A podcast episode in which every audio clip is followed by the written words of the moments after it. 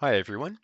This is Liam Sanyo from Inside Scientific, your favorite online source for life science webinars, virtual events, interviews, and educational content helping you do your best work.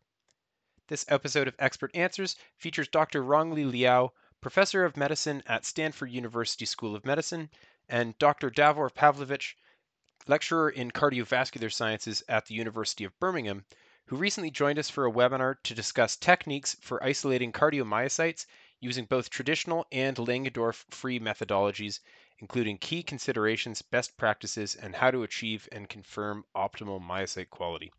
Let's jump right in.